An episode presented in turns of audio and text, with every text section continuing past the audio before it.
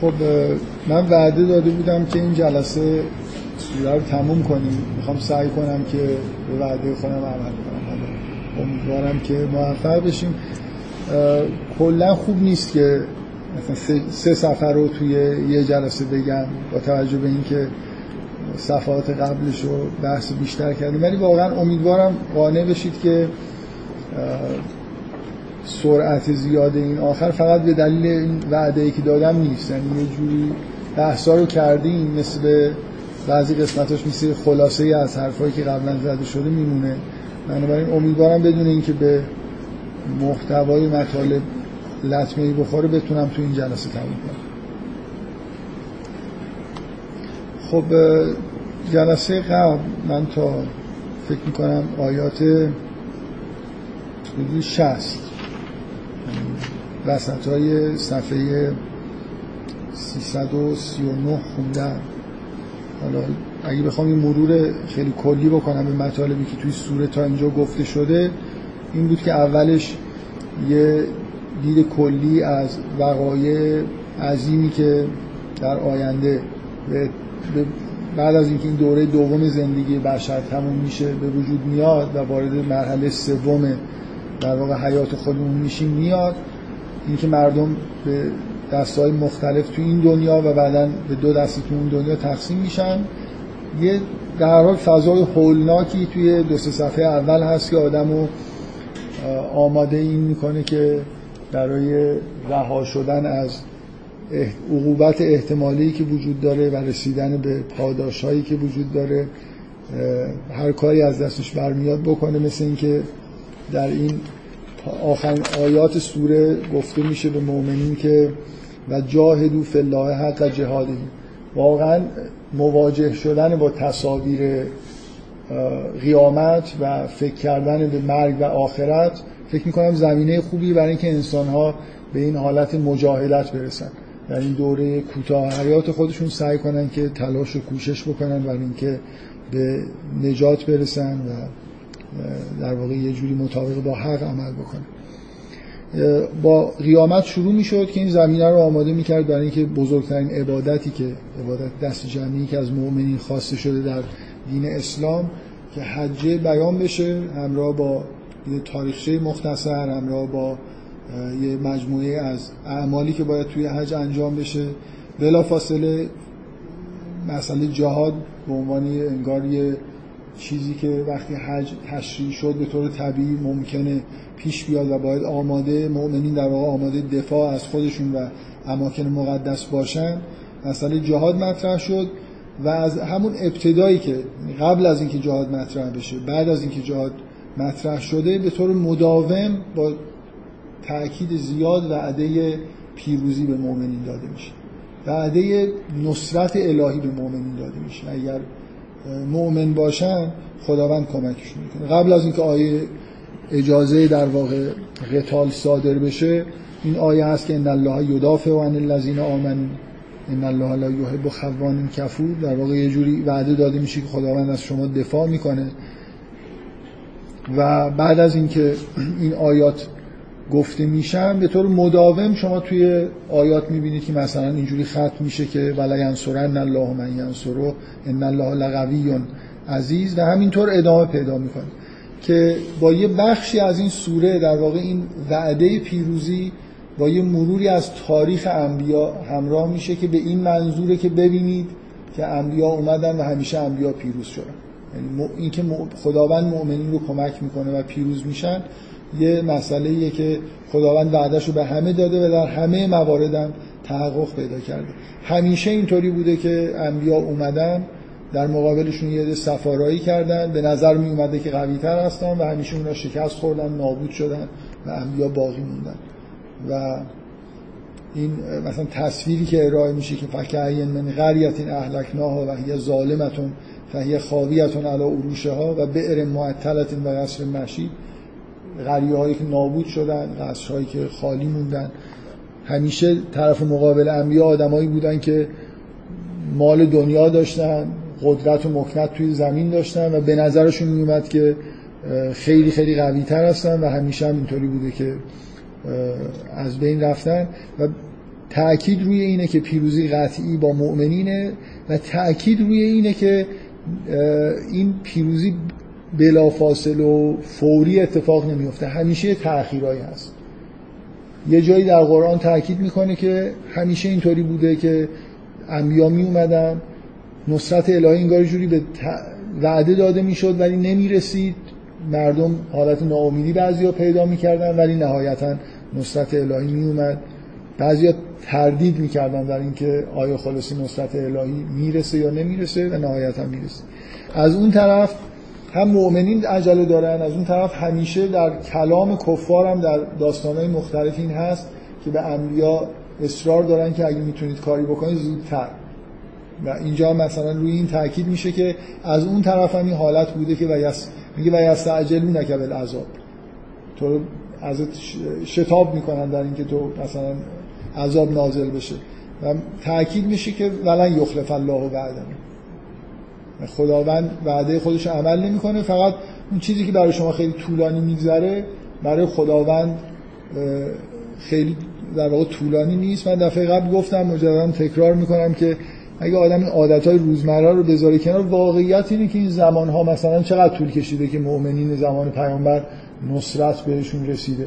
یه حد اکثر مثلا بگید 20 سال دیگه. اگه از روز اول هم حساب کنید 20 سال طول کشیده. 20 سال اصلا در مقابل مثلا تاریخ جهان تاریخ کره زمین اصلا چی هست؟ یه زمان واقعا مثل یه ثانی هست ما, ما توی جریان این عمر کوتاه خودمون شاید 20 سال به نظر یه وقت خیلی خیلی طولانی برسه ولی واقعیت اینه که زمان کوتاهی. ان یوما عند ربک که الف سنت مما تعودون یه جوری انگار که ما داریم هزار سالم که بشمریم تازه واقعیتش اینه در مقابل مثلا عمر کائنات و خلقت یه زمان خیلی کوتاهی. یه روزی فکر می‌کردن مثلا بعضی از مؤمنین به کتاب مقدس یهودی و مسیحی ها فکر می‌کردن که بنابرای محاسباتی که بر اساس کتاب مقدس بود که عمر جهان حدود 4 5000 سال. کلا. من شنیدم که یه کشیشی یه بار عمر دقیق رو هم بر اساس کتاب مقدس محاسبه کرد که مثلا 4700 و فرانقدر سال و شاید اگه عمر جهان اینقدر بود گفتن اینکه 20 سال مثل نمی‌دونم یه لحظه است خیلی چیز نداشت. خیلی بدیهی نبود. ولی الان ما می‌دونیم که محاسبات اشتباه بوده و عمر جهان حرف از میلیاردها ساله اگه کل آفرینش رو در نظر بگیریم تازه فرض کنیم که مثلا حالا اگه این تئوری ها رو بپذیریم تئوری های مثلا جدید فیزیکی رو بپذیریم حالا هنوزم معلوم نیست که لحظه شروع جهان فیزیکی واقعا لحظه شروع آفرینش هم باشه. که مثلا مدلایی هست که احتمال در واقع مدل اینجوریه که جهان به طور متناوب منقبض میشه دوباره Big Bang اتفاق میفته دوباره منبسط و منقبض میشه و همینجور ادامه پیدا می‌کنه. ما مثلا توی یکی از این انقباض و انبساط داریم زندگی می‌کنیم. اگه اینجوری باشه که حالا فعلا ما, ما چیزی که فیزیکدانا برای ما محاسبه می‌کنن زمان از Big Bang تا الانه ممکنه به یه معنای قبلی هم داشته باشه. به هر حال این قطعه یه جور شهادت طلبیدن از تاریخ اون طوری که تو در واقع اطلاعات مردم اون دوران هست و قرآن هم روش سهه گذاشته که بارها این اقوام اقوامی که در گذشته بودن پیامبرانی براشون اومدن نابود شدن در مقابل انبیا ایستادن. در واقع کار به جنگ یا به هر نوع مقابله رسید و همیشه شکست خورد. این به طور مبسوط در واقع داره اون وعده پیروزی رو به مؤمنین میده که ما الان می‌دونیم که مؤمنینی که در این لحظه ای که این آیات نازل شد برای اولین بار بهشون اجازه مقابله فیزیکی با کفار داده شده در این مدت خیلی خیلی کوتاهی پیروز شدن یعنی از زمان مثلا نزول این آیات تا زمان فتح مکه واقعا نمی‌دونم حد اکثر مثلا پنج سال فاصله است. چند تا جنگ بزرگ اتفاق افتاد و نهایتا سال هشتم هجری مکه فتح شد. کل عربستان اون زمان هم در منطقه حجاز ایمان آورد. حالا در ظاهر این یه قطعه است که ادامه در واقع اون وعده نصرت به شهادت وقایع تاریخی. بعد یه قطعه دیگه میاد که به طور در واقع مجددا اون تقسیم بندی سگانه مؤمنین کفار و الذین فی قلوبهم مرض تکرار میشه. این دفعه نه به صورت کلی. به عنوان یه تقسیم بندی در انسان هایی که روی زمین دارن زندگی می‌کنن. بلکه انگار برای همون آدمایی که همون دوره بیشتر دارن زندگی می‌کنن و مناسبتش هم اینه همیشه اینطوریه که شما توی قرآن وقتی که ببینید ما می‌دونیم که در آخرت اونایی که ایمان واقعی دارن با اونایی که ایمان واقعی ندارن جزء الذین فی قلوبهم مرض هستن. ولی جزء مؤمنین هستن یعنی با مؤمنین در واقع یه جوری قاطی شدن و تشخیصشون خیلی, خیلی راحتی است. ما می‌دونیم که این اردوگاه ها در آخرت جدا میشه. ببخشید اگه لطفا در بودن اینا در آخرت از هم جدا میشن. یه چیزی که این آدم ها رو تو همین دوران حیاتشون ممکنه جدا کنه صفشون و مؤمنین واقعی رو از غیر واقعی توی جامعه دینی همه جا توی قرآن مسئله جهاد. مناسبت این که یه بار دیگه این حرفا داره زده میشه. اینکه همیشه اینطوریه که شما بحث‌های مربوط منافقین و الذین فی قلوبهم مرض رو تو قرآن نگاه کنید غالبا همراه با مسئله جهاد. آدمایی که در قلبشون مرض ایمان واقعی ندارن اونایی که یه جوری تردید دارن و به اون شناخت واقعی از مسائل دینی نرسیدن نه اونایی که دارن دروغ میگن. به عنوان مثلا حالا عمدن می‌دونن که ایمان ندارن و خودشون تو صفوف مؤمنین جا زدن اونا بحثشون جداست.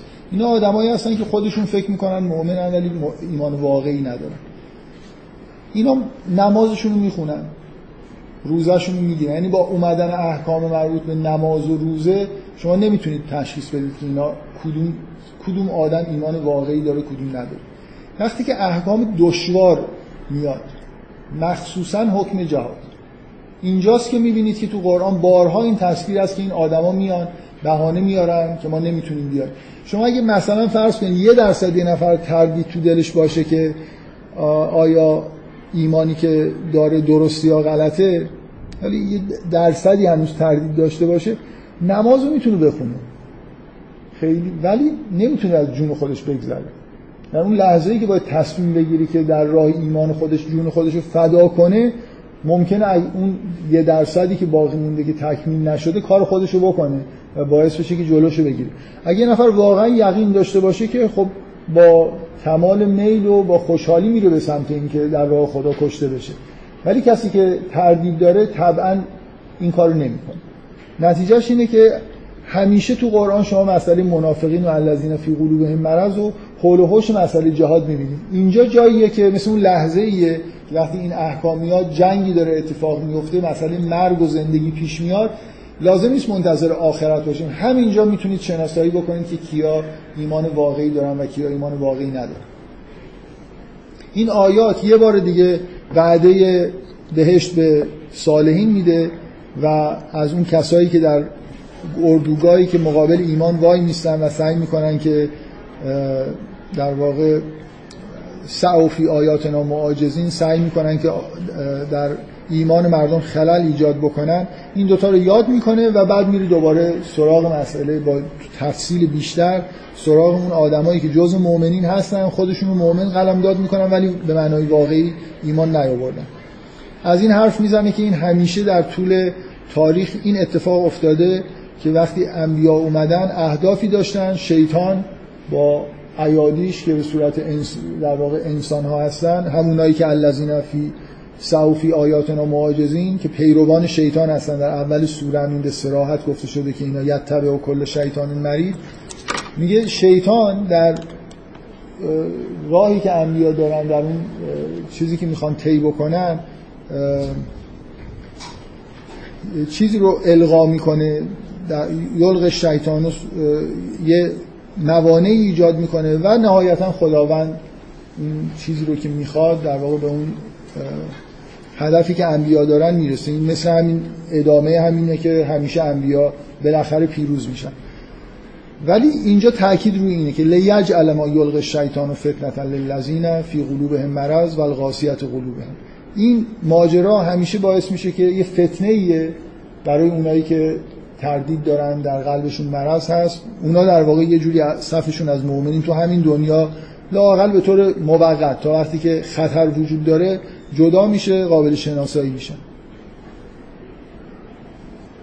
و اونایی که اوتول علم هستن ولی ولی یعلم الذین اوتول علم انه الحق من رب و اونایی که اهل ایمانن علم بهشون داده شده در, در واقع ایمان میارن در جهتی که انبیا می‌خوان برن حرکت می‌کنن تردید ندارن و اونایی که اینطوری نیستن تردید می‌کنن. ولا یزال الذین کفروا فی مریت من حتی تأتی هم مستاعت و او یأتی هم عذاب عذاب یوم اینجا وقتی میگه ولا یزال الذین کفروا فی مریت من شامل الذین فی قلوبهم مرض هم به نظر من میشه. یعنی برگشتن به یعنی که شما توی مثلا سوره بقره دیدید که صراحتا بعد از اینکه در مورد این آدما صحبت می‌کنه اینا بالاخره باطنشون کافرن دیگه. یعنی حقیقت براشون پوشیده است. ایمانشون از نوع ایمانی که به حقیقت رسیده باشن نیست. حالا من احساسم اینه که اینجا بر نمیگرده در واقع به اون مسئله کفار به اون معنایی که دسته در واقع دومی که اینجا ازش ذکر شد اینا هم شامل کفار میشه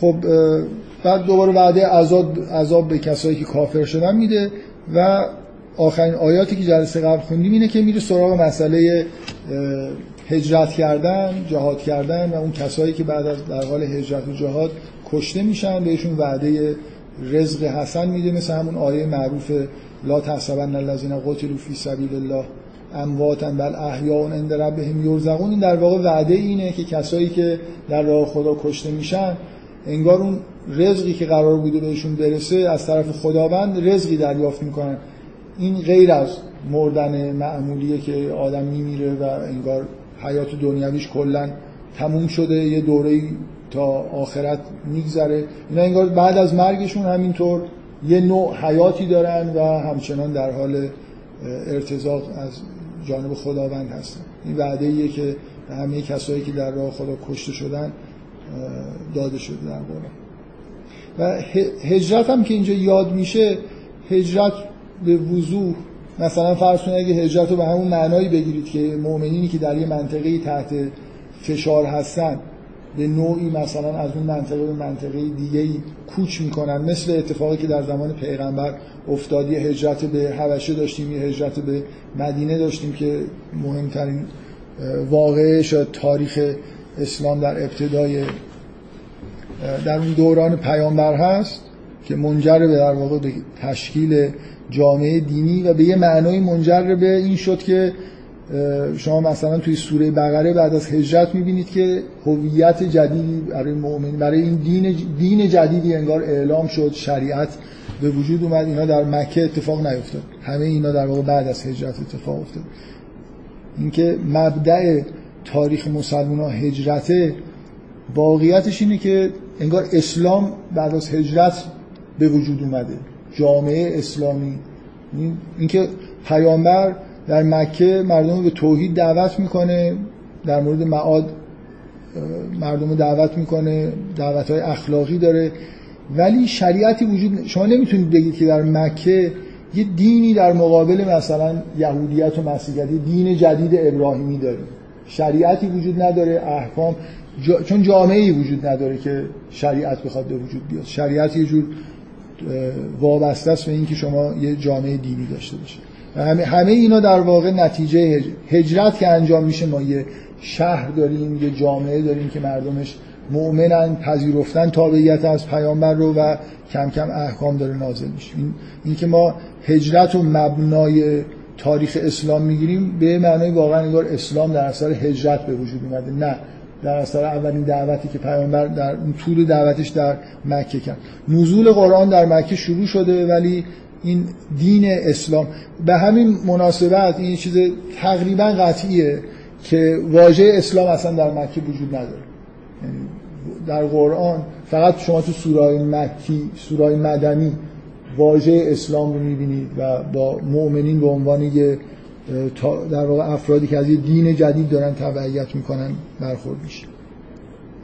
هجرت هم این مفهوم هجرت که اینجا داره ذکر میشه هجرتی که حالا اینجا حرف از اینه که توی هجرت قتال پیش میاد مرگ پیش میاد در واقع هجرت هم مثل جهاد یه امر بزرگیه که گاهی از مؤمنین خواسته میشه. مثل همون که جهاد چطور مثلا بین منافقین و مؤمنین می‌تونه تفکیک ایجاد بکنه هجرت هم همینجور. هجرت یه جور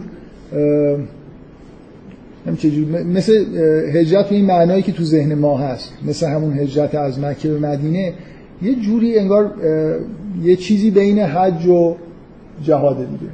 از یه نظر حج که بالاخره حالت هجرت داره ولی جهادی که توی حج پیش میاد یه جهاد سمبولیکه. ولی واقعا مفهوم هجرت و جهاد توی خود عملیات حج وجود داره کلش به صورت سمبولیک.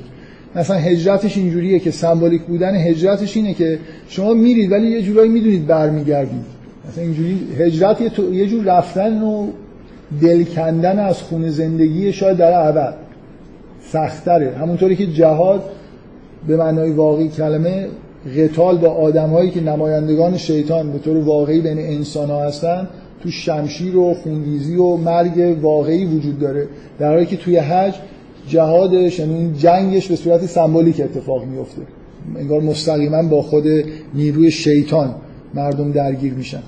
بنابراین حج یه الگوی در واقع سمبولیک هجرت کردن و مجا... قتال کردن و جهاد کردن از اون ور. شما مسئله حکم قتال واقعی رو بعد از حج می‌بینید که اینجا صادر شده و بعد از اون آدمایی هم که داره در واقع هجرت کردن داره تجلیل میشه.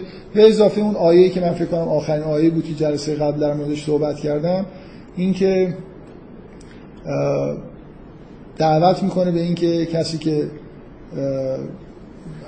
ظلمی بهش شده به مثل ما و به می‌تونه جبران بکنه. و این محدودیت بسیار بسیار بزرگیه که توی اعمال خشونت در قرآن همه جا وقتی حرف از قتاله یه همچین آیاتی هست که مثلا کسانی که بهشون تعدی شده همونطور می‌تونن تعدی بکنن ظلم شده همونجور. کسی که این آیه به وضوح میگه ذالکه و من و به مثل ما و به و باقی علم اینکه اگه شما بهتون حمله کردن ازتون کشتن می‌تونید همون دفاع کنید ازشون بکشید. ولی اینکه زیاده روی بکنید. من دفعه قبل سعی کردم این نکته رو بگم. به نظر معقول می‌رسه گاهی که من بگم که الان همین الان توی دنیای امروز حرف از بازدارندگی گاهی گاهی دولتی که قوی تره اینجوری عمل می‌کنه که به محض اینکه کوچکترین رفتار به اصطلاح نافرمانی از یه گروهی که تحت فرمانش هستن می‌بینه سعی می‌کنه که حد اکثر مجازات رو تعیین بکنه که جلوی نافرمانی ها رو تا ابد بگیره. این چیزی نیست که ما مجاز باشیم انجام بدیم اگه مثلا فرض کنید یه درگیری مرزی کوچیک پیش اومد شما نمی‌تونید برید کشور رو طرف رو اشغال بکنید بگید من می‌خوام ریشه مثلا این که دیگه در آینده درگیری مرزی پیش بیاد و بکنم. شما در همون حدی که یه نفر تجاوز کرده می‌تونید باش برخورد بکنید و خداوند داره اینجا تعهد می‌کنه و وعده میده میگه اگه ثم بغی علی امکان این وجود داره اگه شما خیلی شدت عملی یه جایی نشون ندید دوباره تکرار بشه. میگه ثم بغی علی لا ینصرن الله. این دیگه این, این اینو واگذار کنید به خداوند. خیلی موجودات خشنی نشید. کما اینکه همه آدمایی که در طول تاریخ قدرت داشتن اینجوری عمل نکردن. اینجوری که مسلمان هم نکردن البته. این, شام... این حرفی که من می‌زنم شامل خلفای مثلا. مسلمون هم میشه که اینا اصلا خیلی منتظر این نبودن کسی بهشون تجاوزی هم بکنه تا به طرف مقابل تجاوز بکنن. خیلی ابتکار عمل داشتن. قبل از اینکه یعنی به اینکه در قلب دشمنان میگذشت که می‌خوان یه کاری بکنن اینا معمولا در نطفه خفه می‌کردن و خیلی جاها در حال ابتکار عمل دست اینا بود. ما به این حکم باید عمل بکنیم که می‌تونیم بجنگیم می‌تونیم قتال بکنیم ولی به همون اندازه ای که طرف مقابل از خودش یه چیزی نشون داده. مثلا حرکتی نشون داده. اینکه خیلی بخوایم مثلا وقتی به قدرت رسیدیم. این آیه جالبیش اینه در زمانی نازل شده خیلی جای قرآن اینجوریه که نظر آدم جلب میشه. بگم مؤمنین آیه رو اون موقعی که میشنیدن احساسشون بود بابا حالا ما سالا مثلا حسشون این بود که همون مقداری که این آیه جوری نازل شده که انگار مؤمنین در موضع قدرت مطلقن. حالا داره بهشون میگه اگه یه نفر بهتون یه ظلمی کرد در حالی که اصلا اینجوری نبوده موقع نزول آیه. نه در حد این بودن که آره می‌تونن جون خودشون حفظ بکنن در مقابل این. خیلی بزرگ مثلا دشمنانی که دارن. واقعا این آیه بعد از اینکه مسلمان مکه رو فتح کردن و کاملا حاکم شدن یا تو دنیا قدرت گرفتن معنی خودش رو پیدا می‌کنه. نه در اون زمان نزول شاید به نظر برسه که حالا خیلی خوشبینانه است که حالا ما مثلا رحم بکنیم به دشمنی که به ما حمله کرده مثلا زیاد بهش تعدی نکنیم. چه در موضع ضعف باشیم چه در موضع قدرت باشیم این آیه به نظر من مطلقا داره میگه که میزان برخورد خشونت آمیزی که می‌تونیم بکنیم در چه حد در عین حال دقت بکنید که خشونت زیادم ممکنه از این آیه در بیاد. یعنی اگه یه نفر یه دشمنانی بر علیه جامعه دینی با خشونت بسیار زیاد عمل کردن امکان اینو مؤمنین دارن که مقابله بکنن. ما آیه ای نداریم به ما بگه خشونت نکنید یا همیشه کم بکنید. میگه به مثل ما اوقه و بهی اگه مقابله به مثل کردن چیزی که از ما خواسته شده به ما اجازه داده شده نه اینکه. خب مثلا بلا فاصله می‌بینید تو این آیه بعدش میگه ان الله لعفو غفور. همیشه مثلا فرض کنید وقتی حکم قصاص میاد حکم قصاص معنیش معنیش این نیست که حتما بزنید طرفو بکشید. اجازه این داده شده. ولی توصیه اینه که خب نکشید. توصیه اینه که عفو بکنید. همیشه همینجوری برخورد میشه دیگه. خدا بیامرز این آقای منتظری یه بار در مورد مسئله اعدام و اینا می‌گفت که بابا اعدام واجب که نیست.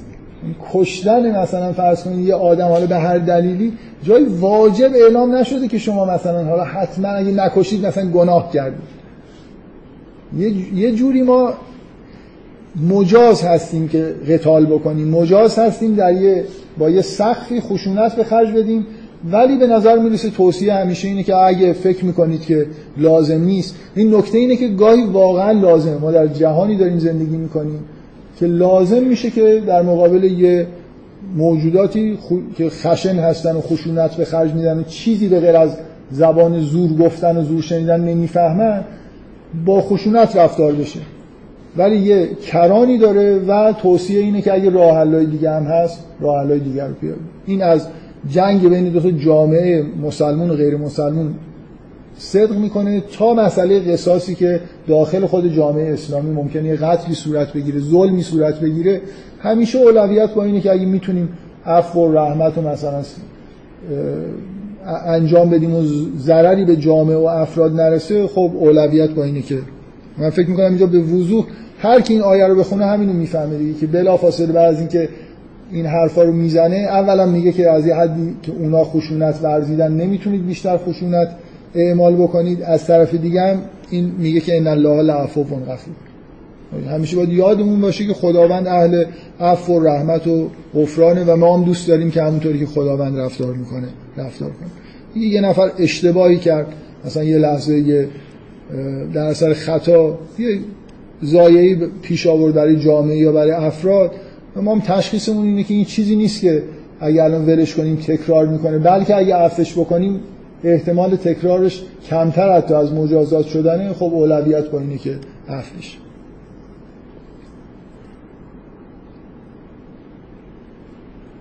بعد من جلسه قبل مقدمه این قطعه بعد رو گفتم که انگار یه بار دیگه ببینید از جایی که حکم قتال اومده بعد از حج اجازه قتال صادر شده به طور مداوم فضای سوره اینجوریه که به مؤمنین داره وعده نصرت الهی میده. اول سراحتا میگه بعد تاریخ رو مرور می‌کنه که عجله نیست. و بعد از اینکه مجددا مسئله مهاجرت و این حرفا رو میگه و یه بار دیگه انگار اون حکم اینکه می‌تونید مقابل مثل بکنید داره میگه یه مجموعه آیات میاد که از یه طرف من دفعه قبل گفتم که استثنایی توی کل قرآن هستن که یه تعداد آیه پشت سر همه که همشون با اسماع دوتایی خداوند در واقع ختم میشن که در واقع پر از اسماع الهی هستن. این آیات به نظر می‌رسه که چیزی که دارن بیان می‌کنن اینه که شما اگه اصلا تاریخ رو هم بذارید کنار.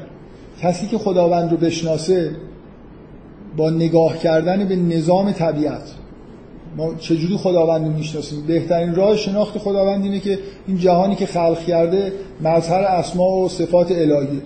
از روی این چیزی که می‌بینیم باید بفهمیم که نظامی که در عالم وجود داره به ما میفهمونه که خداوند چه صفات و اسمایی داره. هرچی عمیق‌تر جهان رو بفهمیم خداوند رو بهتر می‌شناسیم این آیات آیاتی هستن که یه جوری از نشانه هایی که ما در اطراف خودمون به وضوح می‌بینیم به اسما و صفات الهی ارجاع میدن و همه این آیات و نشانه هایی که دارن بررسی میشن و صفاتی که داره در مورد خداوند استنتاج انگار میشه یا یادآوری میشه اینا از این نوع هستن دست شما دارن اینا از این نوع هستن که شما باید از اینجا بفهمید که خداوند حق رو بر باطل پیروز می‌کنه. شما باید بفهمید که خداوند شما رو مثلا رها نمی‌کنه. کجا خداوند کسی رو رها کرده؟ مثلا در طبیعت خداوند کی یه موجودی رو که یه استعدادی داره مثلا رها کرده که حالا شما رو رها بکنه؟ چرا فکر می‌کنید مثلا فرض کنید چه توهمیه که مؤمنین فکر بکنن که خداوند توجه بهشون نداره. کجا در جهان ما دیدیم که خداوند به موجوداتی که خلق کرده توجه نکنه. تمام عالم نشانه اینه که خداوند به موجوداتی که خلق کرده توجه داره لطف داره. همه عالم نشانه قدرت خداونده. چه چیزی ممکنه آدمو به شک بندازه که خدا منو یاری نمی‌کنه؟ مؤمنین رو در موقع یکی اینکه اصلا فکر کنه که نظام عالم اینجوری نیست که حق بر باطل پیروز بشه. یکی اینجوریه که مثلا فکر کنه که خب آره نظام عالم پیروزی حق بر باطل است. شاید خداوند توجهی به ما نداره. انگار ما مثلا فراموش شده ایم یا مثلا فکر کنید که قدرت نداره خداوند الان در مقابل ما. اینقدر ضعیفیم که اگه خدا ما رو کمک بکنه بازم نمیشه. مثلا بر کفار. یه توهمات اینجوری ممکنه وجود داشته باشه و اگه واقعا یه نفر خداوند رو شناخته باشه صفات خداوند رو بدونه می‌دونه که اینجوری نیست. در سراسر دنیا نظامی در واقع داره حکم می‌کنه که اگه درکش بکنیم می‌فهمیم که همیشه حق در مقابل باطل پیروز میشه. چون خداوند اینجور اراده کرده قدرتشو داره و حق و باطل هم همیشه در محضر خداوند حاضر هستن و خداوند همیشه اونایی که در واقع نسبت مردم این چیزو داره دیگه به اصطلاح این حالت لطف رو داره. که توجه بهشون بکنه نیازا و استعداداشون رو برطرف بکنه من واقعا نمی‌خوام وارد فکر می‌کنم بارها من این حرف رو توی کلاس زدم که شاید اگه بخوایم بگیم مهمترین آیات قرآن نمی‌دونم مهمترین آیات قرآن شاید حرف خوبی نیست. اگه بخوایم بگیم که یه نفر آخرش از قرآن چه چیزی قرار بهش برسه چه معرفتی پیدا بکنه اینی که خداوند بشناسه. یه روایت معروفی از حضرت علی هست که میگه خداوند در قرآن در کتاب تجلی کرده و ولی مردم نمی‌بینن. اگه یه نفر عمیقا قرآن رو بفهمه از طریق قرآن باید با خداوند آشنا بشه. این بالاترین چیزی که اصلا دین و همه این کارهایی که ما می‌کنیم خلاصه قرار رو به اینجا برسیم دیگه. معرفتی نسبت به خداوند پیدا بکنیم. اگه قرار ما خدا رو اسما و صفات الهی رو بشناسیم با خداوند آشنا بشیم بنابراین آیاتی من نمیم چند بار این حرف رو زدم. آیاتی که مخصوصا آیاتی که آخرشون به یه همچین تگ اندایی ختم میشه. ان الله حکیم عزیز حمید. ان الله علیم حکیم حلیم. ان الله لعفو غفور. اینا خیلی آیه های مهمی هست برای اینکه شما اگه این مثلا این سوره رو خوب درک بکنید این به اینجا که می‌رسید آیه رو خوب درک بکنید انگار اون صفت براتون جا میفته دیگه. چیزی گفته میشه که اگه اینو خوب بفهمید باید بفهمید که خداوند غفور و رحیمه. این اسمایی که در قرآن کلا جاهایی که خداوند اسمایش میاد صفاتش میاد اگه عمیقا اون قسمت قرآن درک بشه شما باید نه چون شنیدید که خداوند رحمت داره شما باید اینو درک بکنید که توی جهانی دارید زندگی می‌کنید که به وضوح آفرینندش رحمت داره عفو داره. حالا اگه از زندگی خودتون من می‌تونم یه در آفاق و انفس دیگه. ممکنه من در زندگی خودم در درونم عفو مثلا عفو و غفران آفریننده خودم رو ببینم. و یه چیز دیگه اینه که در جهان بیرون مشاهده کنیم. قرآن بیشتر چون بین الاذهانی می‌خواد بحث بکنه به جهان بیرون اشاره می‌کنه. نظام عالم درک بکنید دنیا رو تماشا بکنید بفهمید که خداوند خدایی که جهان خلق کرده و اداره می‌کنه چه اسما و صفاتی داره. بنابراین مستقل از همه موضوعاتی که توی قرآن مطرح میشه احکام و حج و حالا هر چی که داره گفته میشه خود این آیات مرکزیت دارن. یعنی اگه من بگم که کل سوره حج مثلا این جاهایی که اسماء الهی برده میشه از همه جاش مهمتره حرف اشتباهی نگفتم و کل قرآن اینجوریه. یعنی ما همیشه به جاهایی که می‌رسیم که خداوند اسما و صفات خودشون نام می‌بره باید یه مکسی بکنیم باید سعی کنیم که درک عمیقی از این صفاتی که در واقع اونجا ذکر میشه داشته باشیم من واقعا نمی‌خوام وارد جزئیات بشم. فکر نمی کنم کار ساده ایه که بتونم مثلا به سرعت این کارو بکنم. ولی همینطور به طور اشاره میگم این تصاویری که در این آیات میاد و اسمایی که ذکر میشه مثلا فرض کنید یه چیزی که خیلی در قرآن به عنوان آیات الهی زیاد تکرار میشه مسئله شب و روزه. ان الله یولج اللیل فی النهار و یولج النهار فی اللیل و ان الله سمیع بصیر و بعدش بذار این آیه که واضح رد بشی ذالک به ان الله هو الحق و انما یدعون من دونه هو الباطل. جهان مدارش حقه. اینکه حق باقی میمونه باطل از بین میره. اینو لازم نیست که من پیامبری بیاد به من وعده بده. من اگه به جهان دقت بکنم اینکه یه چیزی به اسم حق در جهان وجود داره. حقیقت هست. و یه اوهام و باطلی وجود داره که مثل کف روی آبه من اینو باید درک بکنم.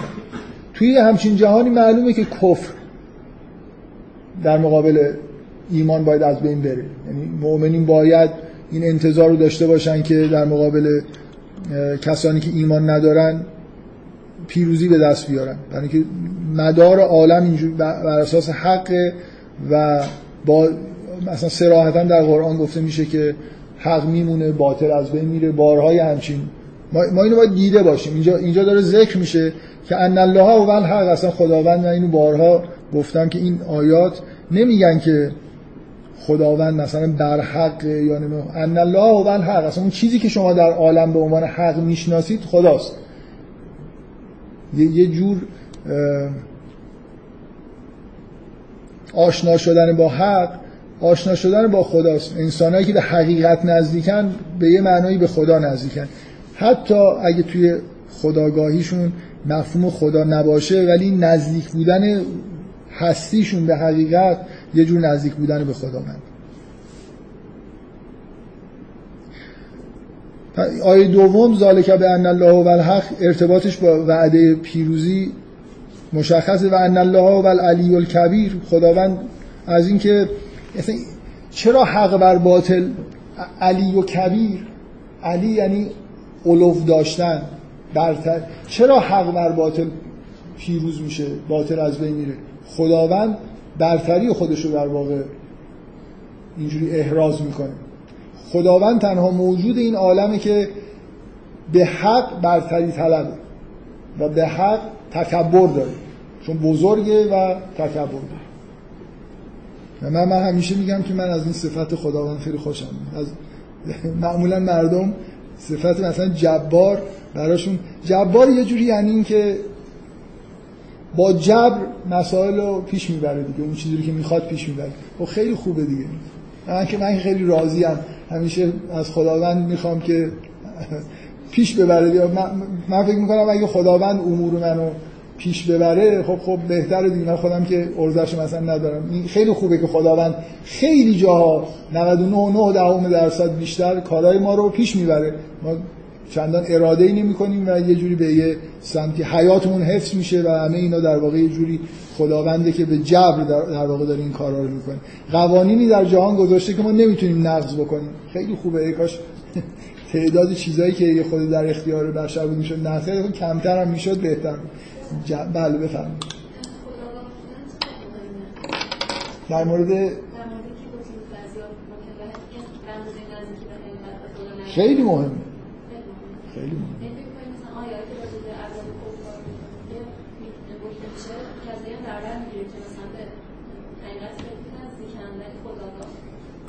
من قبول ندارم کسی به حقیقت خیلی نزدیک باشه و خداوند رو درک نکنه.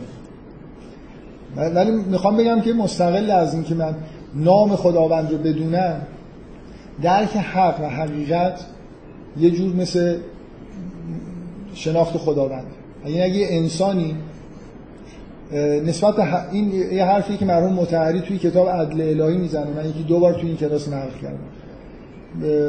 حرف از معنای مسلمان و مسلم که می‌زنه میگه مسلم یعنی کسی که جالب شما همیشه هم شما سوال می‌کنید من این حرف رو می‌زنم. معلومه که خب جوابتون نمی‌دونم الان یادم افتاد که دفعه قبلم که این حرف اینکه اسلام یعنی تسلیم بودن در مقابل حق هم ایشون سوال مرحوم متحری حرفش اینه. میگه که مسلم یعنی کسی که در مقابل حق تسلیم. یعنی اگه جایی خب ویژگی آدم مسلم اینه که اگه بفهمه این حقیقته به علیهش باشه به نفش باشه فرق نمی‌کنه. در مقابل حقیقت رو میپذیره. قلبش در مقابل حقیقت حالت انکار و مقابل و اینا نداره. حالا آیا لزوما کسی که این ویژگی مسلم بودن رو داره مثلا مسلمانه؟ نه. ممکنه مسیحی باشه ممکنه اصلا هیچ دینی هم نداشته باشه. ولی در میز اون مقداری که از حقیقت رو درک کرده تسلیم شد. بعد مثال میاره میگه میگه دکارت یه جایی توی یه متنی که نوشته گفته که من مسیحی هم. چون در بین ادیانی که من شناختم بهترین دینی که شناختم مسیحیته.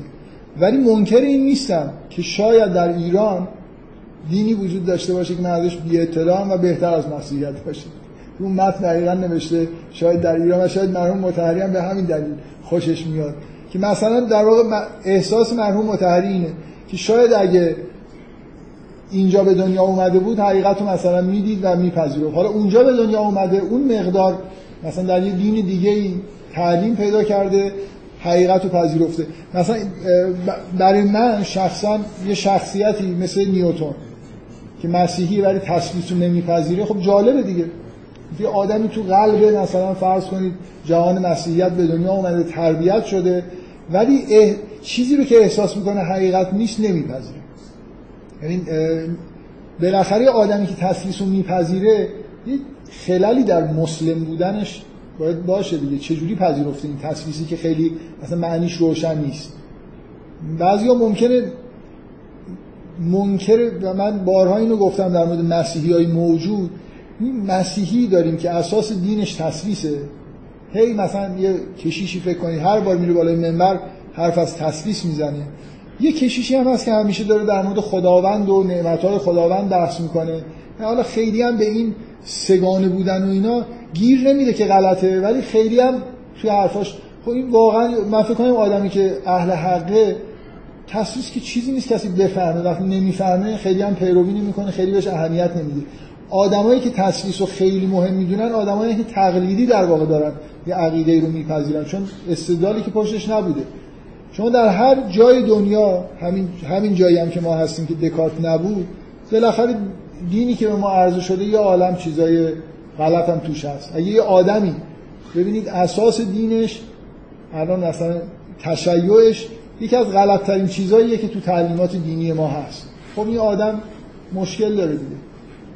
حق و باطل رو تشخیص نمیده من هر دفعه این حرفا رو که می‌زنم میگم غافل از این نباشیم که دو تا چیز مهم وجود داره. تشخیص حق یه انسان باید حق رو بشناسه و تسلیم باشه. آدمی که حق رو نمی‌شناسه مشکل داره دیگه. و آدمی که حق رو می‌شناسه تا حدودی و تسلیم نمیشه مشکل. بنابراین این که فقط به این نگاه کنیم که در مقدار حقیقتی که شناخته شده این یه مرحله است واقعا. این همش نیست. یه آدمی در اوج اگه باشه همه حقیقت رو انگار می‌بینه و تسلیم همه حقیقت هم هست مثل ابراهیم. و حالا آدما توی دو تا مرحله شناخت که جنبه نظری داره و تسلیم شدن که جنبه عملی داره توی این دو تا مرحله در واقع به نوعی یک کم داره. به هر حال اینکه شما می‌پرسید خداگاه بودن در مقابل اینکه حق همون خداوند مهمه یا نه این خودش حقیقتیه دیگه. یعنی اینکه من بفهمم که این چیزی که به عنوان حقیقت در جهان هست این مفهوم حقی که ما در مقابلش قرار داریم همون آفریننده جهانی خیلی خودش حقیقت بزرگیه. یعنی اگه کسی نفهمه که فقط همینجوری یه حس خوبی نسبت به درست و غلط داشته باشه تا یه جایی میشه گفت که تو مرحله دوم آدم خیلی ضعیفی نیست. خوبه. همین که در مقابل درستی و نادرستی در مقابل درستی تسلیم و مطلق. ولی ممکنه شناختش ضعیف باشه. ممکنه خیلی چیزا رو درک نکنه که اونا هم مسئله است. فقط مسئله عملی نیست. تسلیم بودن در مقابل حق نیست.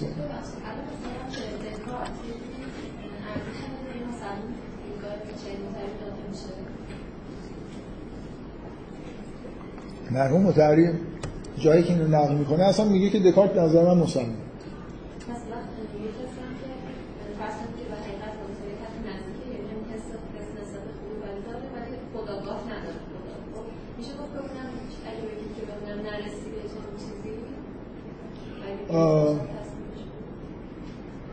من فکر کنم جواب تکراری اینه که وقتی یه حقایق خیلی روشن هستن من اینو فکر کنم بارها گفتم که تو قرآن مبنای این بحثایی که میشه اینه که خداوند و معاد حقایق واضحی هستن.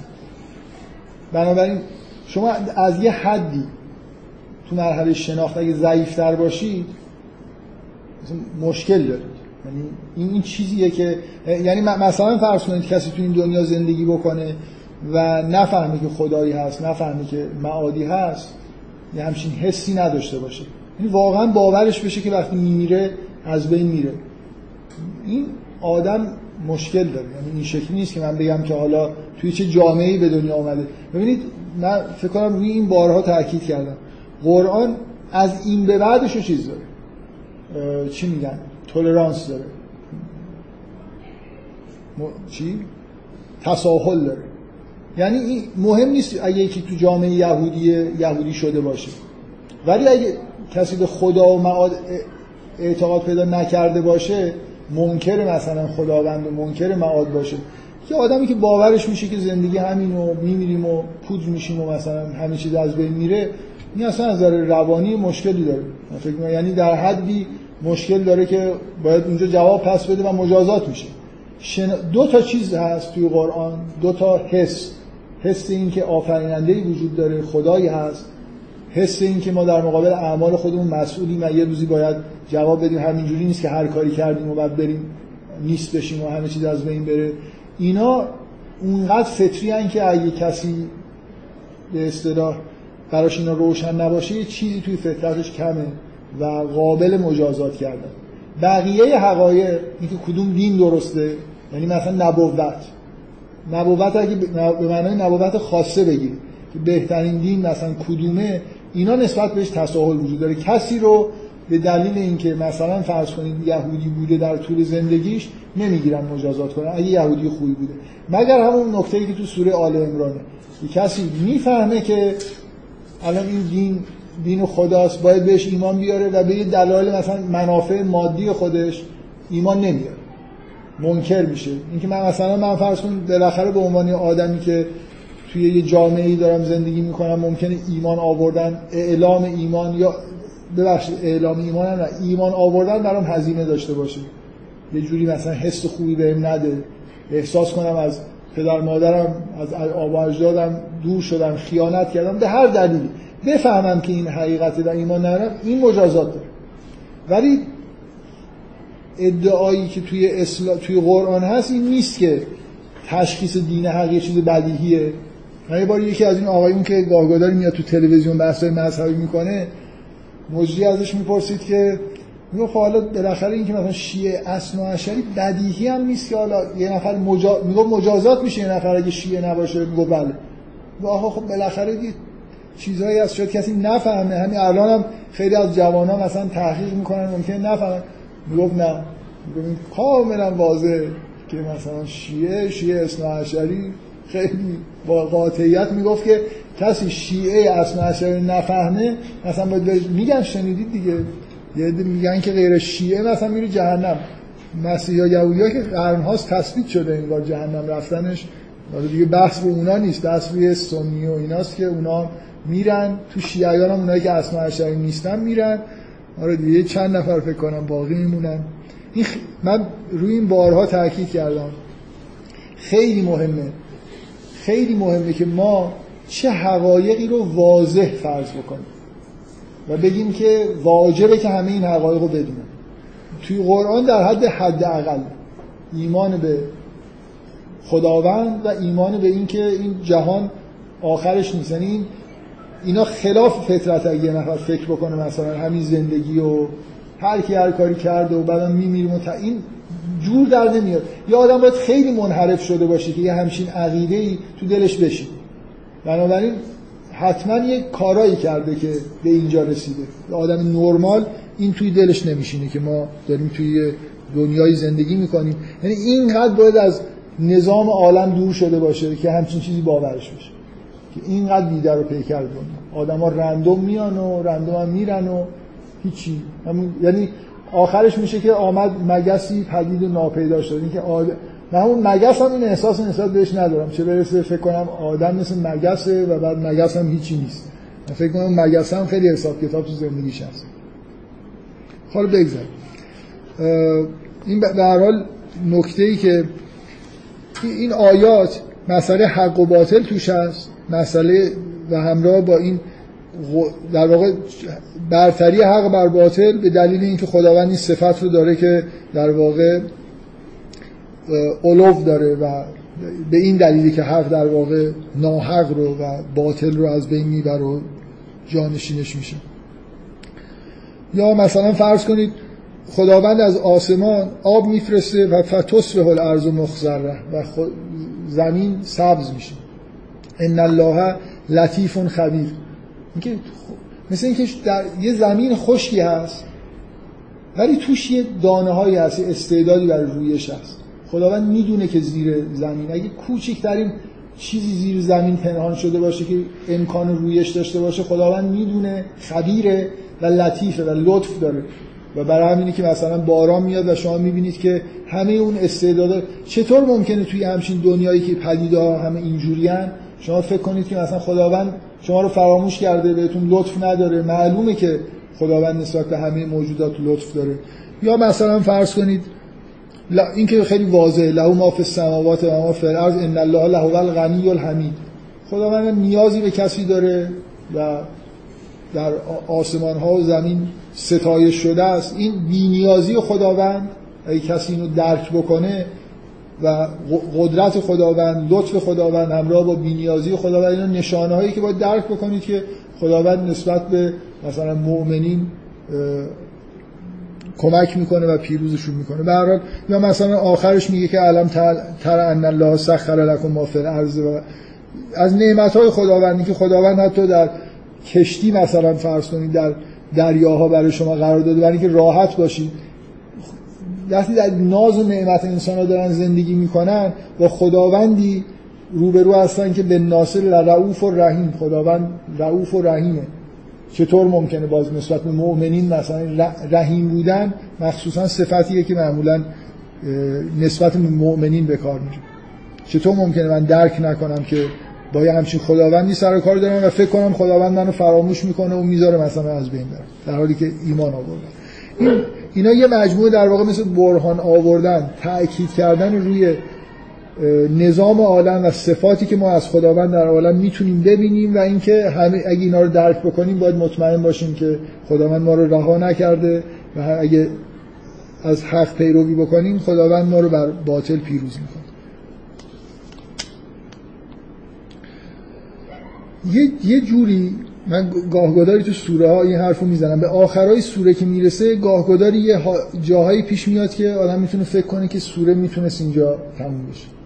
مثلا از اول اگه قراره تو این سوره ما با مسئله حج و عبادت دست جمعی و علنی و آشکار کردن ایمان توحیدی آشنا بشیم خب اون مقدمه خیلی ضروری و خوبه. مؤخره که مربوط به جهاده خیلی خوبه. مثلا تأثیری که جهاد روی همه اینا با هم دیگه جور هماهنگی داره. آدم فکر می‌کنه که خب خوبه که همه اینا ذکر شده. و یه, یه جایی الان مثلا فرض کنید وعده نصرت هم داده شد دلایلش هم گفته شد هم دلایل تاریخی که عملا همیشه مؤمنین در واقع حق بر باطل پیروز بوده هم به دلیل شناختی که از خداوند داریم باید این ایمان داشته باشیم. و شاید به نظر می‌رسه که اینجا یکی از جاهایی که آدم احساس می‌کنه بحث سوره می‌تونه تموم بشه. واقعا اگه از این به بعدش رو نگاه کنید یه جوری به نظر میاد که یه خلاصه ای یعنی بغیر از یکی دو تا آیه که دوباره مسئله حج و اینا رو مطرح می‌کنه مثل خیلی وقتا سوره ها با یه آیاتی تموم میشن که خیلی کلی هم. مثلا, فرض کنید اگه سوره هشت با اسماء الهی که پشت سر هم تکرار میشن تموم میشه خیلی لازم نیست که من دنبال این باشم که ببینم که این سوره مثلا چرا اینقدر اسما آخرش اومده. یعنی من بارها اینو گفتم که ذکر مسائل توحیدی و معاد اینا جزء اهداف قرآن هستن. یعنی خیلی لازم نیست که من دنبال این بگردم که چرا خداوند مثلا فرض کنید اینجا حرف از توحید زد. بقیه چیزها رو ممکنه دنبال دلیلش باشم که این حکم چرا اینجا گفت.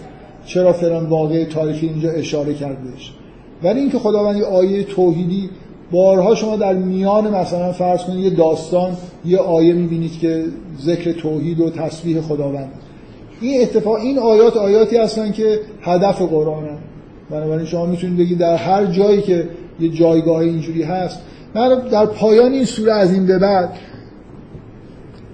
به نظر من نکته مهمی که شاید وجود داره اینه. به آخر سوره نگاه کنید.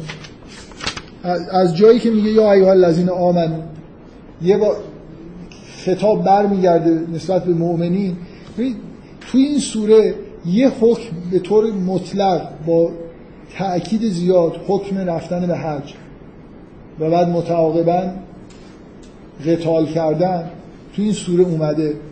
و سوره یه جوری خالی از مثلا ذکر اینه که نماز بخونید زکات بدید. همیشه توی قرآن اون احکام مر اصلی در واقع یه جوری ذکر میشن دیگه. اگه من بگم این پایان سوره چیکار داره می‌کنه؟ پایان سوره داره مسئله حج و انگار تو کل شریعت مینشون. انگار ما با اینجوری نیست که یعنی یه سوره که فقط توش حکم حج اومده باشه انگار یه جور احساس نقصی توش وجود داره. پایان این سوره مخصوصا این آیات آخر رو که نگاه کنید اصلا دیگه جدا بشید از اینکه توی این سوره حکم حج اومد و از مؤمنین خواسته شد که یک تا پرستی رو مثلا دست جمعی عبادت انجام بدن این حرفا.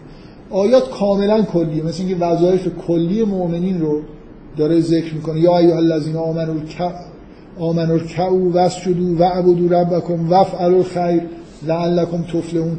حج یه عبادتی در بین عبادات عباداتی که از ما خواسته شد و اینجا مخصوصا و جاهدو فی الله حق جهادی خب کن و ما دین اسلام رو توی ادیان ابراهیمی حکم حج رو در میان کل شریعت انگار یه جور کلیت داره میده. زیادی مثل این که رفتیم از یه جای شروع کردیم در مورد یه مسئله خاصی مسئله عبادت دست جمعی و امکان جهاد و قتالی که بعدش پیش میاد بحث شده. حالا این پایان سوره در یکی یه صفحه و خورده ای یه جوری انگار سوره حج رو در اون منظومه کلی عقاید و احکام ما یعنی بالاخره انگار این سوره نمی‌شد تموم بشه و این آیه نیاد که فعقیم الصلات و آتو زکات که مهمتر از حج شما چجوری من جایی از شریعت یاد بکنم ولی نگم که باید نماز بخونی که اصل مثلا حکم اصلی شریعتی نگم که باید زکات بدیم. یه جوری اگه بخوایم بگیم که چرا سوره اونجا تموم نمیشه سوره اگه اونجا تموم بشه زیادی به یه حکم خاصی پرداخته. و انگار این ضرورت وجود داره که این احکام حج و جهاد که یه بحث بیشتر اجتماعیه در کنارش احکام فردی که به نوعی مهمتر هستن و ریشه در واقع شریعت هستن ذکر بشه اخلاق باید ذکر بشه. اینجوری نیست که فقط ما مثلا فرض کنید یه جایی یه حکمی داشته باشیم و شما اون احکام اصلی رو کنارش نبینید. این آیات اولا حج رو شریعت اسلام رو در کنار شریعت های دیگه. ذکر می‌کنه که همه امت ها براشون منسک قرار داده مثل اینکه این حج چیز خاصی برای شما نیست. یهودی ها حج داشتن می‌رفتن در همون هیکل سلیمان مناسک خود. حج یعنی مناسک انجام می‌دادن. مناسک یعنی آین هایی که مثلا دشواره. همه امت ها منسک هایی داشتن که منسک خاصی که در اسلام اینجا ذکر شده و از ما خواسته شده حج و فلا ینازعون نکه فی الامر و دو الی ربک. این بیشتر به نظر می‌رسه که منسکی که در واقع ذکر شده در به عنوان منسکی در ادیان ابراهیم ممکنه مورد مناقشه مثلا فرض یه مناقشه طبیعی یهودی ها می‌تونن بگن که خداوند از ما خواسته که اونجا حج بذاریم شما دارید یه جای دیگه میرید و الی آخر. اینکه احکامی ذکر شده مجادله تمام این سوره مرتبا این حس وجود داره که وقتی که خداوند دین رو میفرسته آدمایی هستن که در مقابله می‌کنن مجادله می‌کنن و مقابل دین وای نیستن که احاله داده میشه که در آخرت بهشون رسیدگی میشه. بعد ذکر توحید توی این آیات هست. یعنی اون عقیده اصلی که ذکر توحید اینجوریه که از یه آیه‌ای که خیلی تأکیدش روی این حالت انزجار آدمایی که در واقع مشرک هستن در مقابل توحید که خیلی به نظر من واقعا درک این حالت انزجار مهم است. چه چیزی بارها این تو قرآن اومده که اینا از خدای یکتا حالت انزجار بهشون دست میده این آیه‌ای که هر وقت حرف از ماجرای بتپرستی بنی اسرائیل میاد میگه عشر رو فی قلوبهم الاج ما باید متوجه این باشیم که شرک یه تعمی داره که آدمایی که این تعم رو میچشن توحید براشون ناگوار میشه. شما وقتی یه عمری پدر و پسر و روح القدس رو کنار هم دیگه مثلا باش رابطه داشتید ستا رو یکی کردن براتون ناگوار. مست... اصلا مستقیما در مقابل خدای احد و واحد نامتناهی قرار گرفتن ناگواره. در حالی که آدم می‌تونه با موجودات بینابینی که خیلی هم نامتناهی نیستن سر و کار داشته باشه. مشرکین حالا یه اینکه توی مثلا کلامشون اینجوریه که میگن که ما چند تا خدا رو بذاریم یه دونه خدا رو بپرستیم انگار کسرت گراییه دیگه. من ده تا دارم مثلا تو میگی که ده تا رو بذار کنار یه دونه مثلا خدا رو جانشین بکن. این علاقه به کسرت علاقه به اونس گرفتن با یه موجوداتی که خدا نیستن. یه مقدار سطح پایین ترن مثلا انسانن. حد رابطه داشتن با مسیح. یه آدمی که همه عمرش به جای خدا مسیح رو صدا کرده و همیشه مقابل خودش انسان رو فرض کرده. یه مجسمه هم گذاشته بهش نگاه می‌کرده انگار داره به خدا نگاه می‌کنه.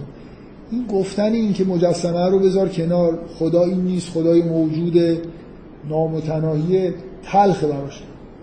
این آیه برای من این آیه جالبه که شاید بیشترین جایی که تو قرآن یه همچین تأکیدی هست. میگه و ازای تطلا علیهم آیاتنا بینات تعرف فی وجوه الذین کفروا المنکر. این اصلا در صورتشون حالت یه انزجار انگار پیدا میشه. یکادون یستون بالذین یسلون علیهم. می‌خوان بزنن خفه کنن این آدمایی که دارن.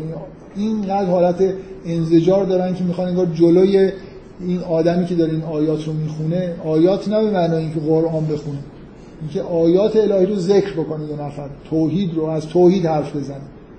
وقتی حرف از آیات الهی معمولا یعنی نشانه های خداوند در جهان رو مثلا یه نفر ذکر بکنه اینا حالت انزجار بهشون دست میده. قبلش میگه و یعبدون من دون الله ما لم ینزل. بیش از این که بگیم که داره در مورد توحید صحبت می‌کنه وصف حال آدمایی که در واقع مشرک هستن. سه بار توی این سوره هی برگشته به اینکه این آدمایی که خداوند رو به غیر از خدا رو در واقع می‌خونن. و اینجا این حالت این عادتی که پیدا میشه و اون خوشی که در واقع توی شرک هست تعمی که شرک داره و در توحید نیست. توحید مطمئنا گواراتره. ولی وقتی شما به یه تعم دیگه عادت کردید خدای نکرده بعدا عادت کردن ترک اون و گرایش پیدا کردن به توحید ممکنه ناگوار باشه. بعد یه مسئله در واقع ذکر میشه در تحقیر شرک و مشرکین که میگه فکر کنم همتون این آیه رو به مناسبت های شنیدید.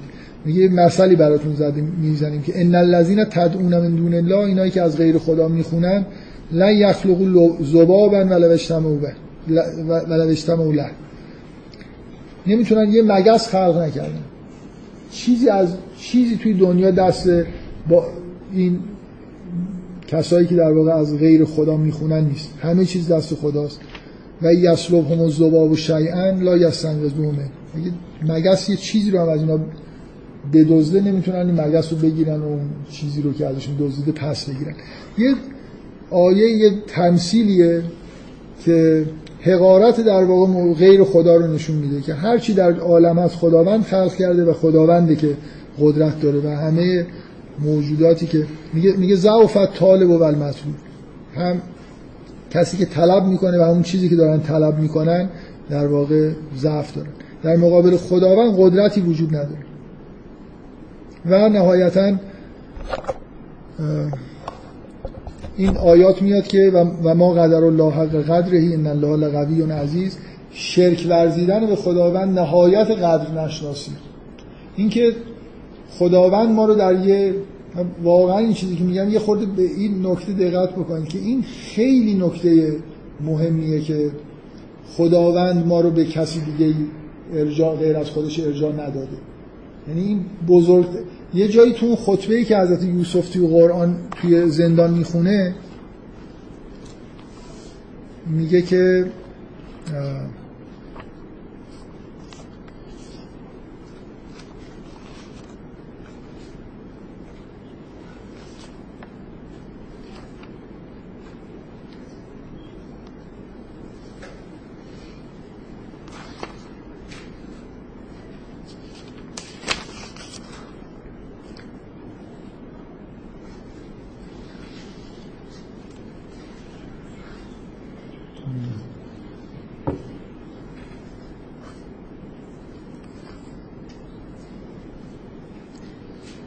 میگه و تبعت ملت آبای ابراهیم و اسحاق و یعقوب ما کان لنا ان نشرک بالله ذالک من فضل الله علیهم.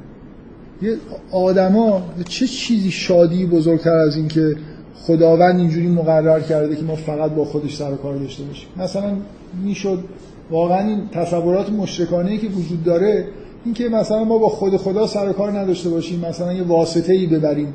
پیش خداوند یا مثلا فکر کنید که نمی‌دونم برای باران بریم پیش اون یکی برای نمی‌دونم آفتاب بریم پیش این یکی. نمی‌دونم اگه رزق می‌خوایم فلان کس رو صدا بکنیم. اگه فلان کار رو می‌خوایم. اینکه این تغییرآمیزی برای انسان باید لذت ببرین حضرت یوسف داره ابراز خوشحالی و میگه. این از فضل خداوند در ماست که ما لازم نیست که به کسی به غیر از خدا رجوع بکنیم. اینکه یه جور قدر نشناسیه که خداوندی همچین در واقع ما رو بهمون میگه که مستقیم با خود من تماس بگیرید. ما حالا مثلا فرض کنیم چقدر ابلهانه است که یه نفر بره فکر کنه که واسطه وجود نداره. اگه وجود داشتن مثلا فکر کنید دنیا یه جوری بود که خداوند می‌گفت خب مثلا یا بیایید پیش من یا برید پیش مثلا اون بت. خب یه آدم اگه دیوانه نباشه خب میره پیش خدا دیگه. برای چی بره پیش یه موجوده مثلا متناهی درجه دو؟ من وقتی در حال مثلا دعا کردن هستم در شأن خودم رو دارم بالا می‌برم اگه از بالاترین مقام بخوام. مثل اینکه خب شاید بعضی از رو تواضع این کارو می‌کنن. مثلا میگن مزاحم خدا نشن میرن پیش معاونه مثلا به جای اینکه پیش رئیس اداره برن میرن پیش معاون رئیس میگن رئیس وقت نداره. حالا خب حالا رئیس خودش ادعا چیز کنه که من دوست دارم بیاد پیش من و بگیم نه ما هم دوست داریم پیش, پیش معاونه مثلا. حالا خداوند معاون خوشبختانه اصلا نداره. یعنی فاصله نفر دوم اگه وجود داشته باشه کسی رو نفر دوم بدونیم با خداوند نامتناهیه. و خدا به ما این لطفو کرده که مستقیما با خود خدا در تماس باشه. و این نهایت قدر نشناسیه که ما قدر در واقع این قدر خداوند و این نعمتی که ما داده رو نشناسیم و بخوایم مثلا از یه موجودات واسطه ای استفاده بکنیم.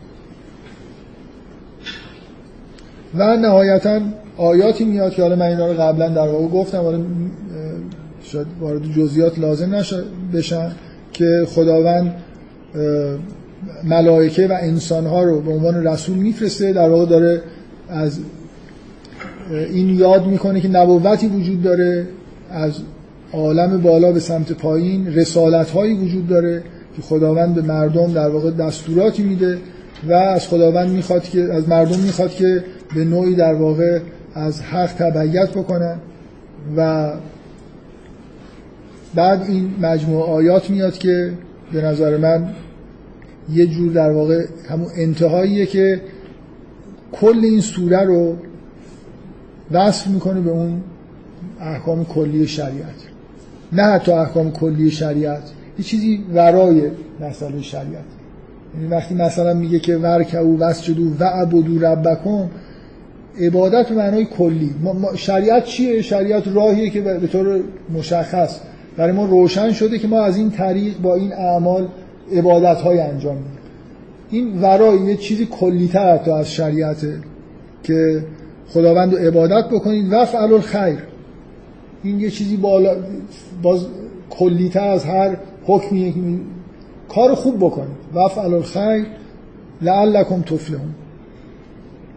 و دعوت میشیم به اینکه و جاهدو فل این اینکه و جاهدو فل حق جهاده شاید مناسبتش اینه که تو این سوره احکام خود س... در مورد چیزهای سختتر صحبت شده. حج و جهاد و هجرت که همراه با یه ضایعاتی هم ممکنه برای انسان باشه اینا نشان کسی که حج میره جهاد می‌کنه مخصوصا وقتی که قتال می‌کنه جون خودش رو به خطر میندازه مستاق اینه که داره در راه خداوند جهاد می‌کنه مجاهدت می‌کنه تلاش خودش رو در واقع انجام میده. بفرمایید. چرا بعضی مستقیم و سراغ خدا نمیرن متوجه نشدم چون تو خود قرآن داریم که خود خدا دوست به واسطه اولیه خودش کجای قرآن هست؟ بگردید به واسطه اولیا ازش درخواست بشه مثلا از توسط من میشه قرآنی داره و حالا من میگم دقیقا منظور شما متوجه نشدم اما اصلا توسط قرآن هم اومده که از طریق اولیا هم نزدیک بشید. درخواستتون از شما به برای که زحمت نکشید دنبال آیه بگردید دارید به یه آیه اشاره می‌کنید که میگه وقر رو الیه وسیله. همین. نه حرفی از اولیا خدا هست. خیلی ها اینو به این معنا گرفتن که مثلا این آیه معنیش اینه که توسل بکنید. خب؟ من اصولا منکر این نیستم که در جهان یه سلسله عللی وجود داره که ما ازش استفاده می‌کنیم. مثلا وقتی من می‌خوام بیماری دارم می‌خوام خوب بشم خب میرم دارو می‌خورم.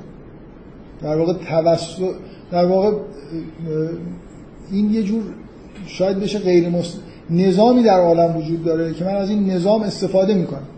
و قرارم هست همینطوری جایی که اسبابی قرار داده شده من از اون اسباب استفاده بکنم بنابراین اصولا اینجوری نیست که من مثلا فرض کنید من میرم پیش همزمان با پیامبرم این اتفاقا در قرآن خاص چیز شده ذکر شده. یه نفر بیاد از پیغمبر بخواد که برای من استغفار کنه. چه اشکالی داره؟